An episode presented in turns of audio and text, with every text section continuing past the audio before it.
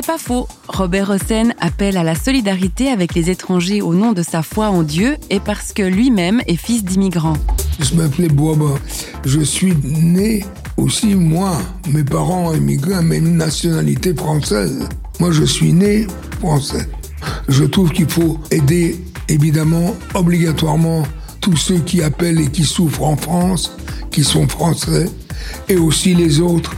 Il faut partager. Je crois en Dieu, c'est vrai, mais aussi parce que je crois dans les hommes. Si Dieu a fait les hommes à son image, c'est magnifique. Et évidemment, avec toutes les contradictions, avec toutes les faiblesses. Mais je ne suis pas un juge. Chacun est libre, je respecte absolument toutes les opinions, à condition qu'elles soient au service de quelque chose qui vaut la peine.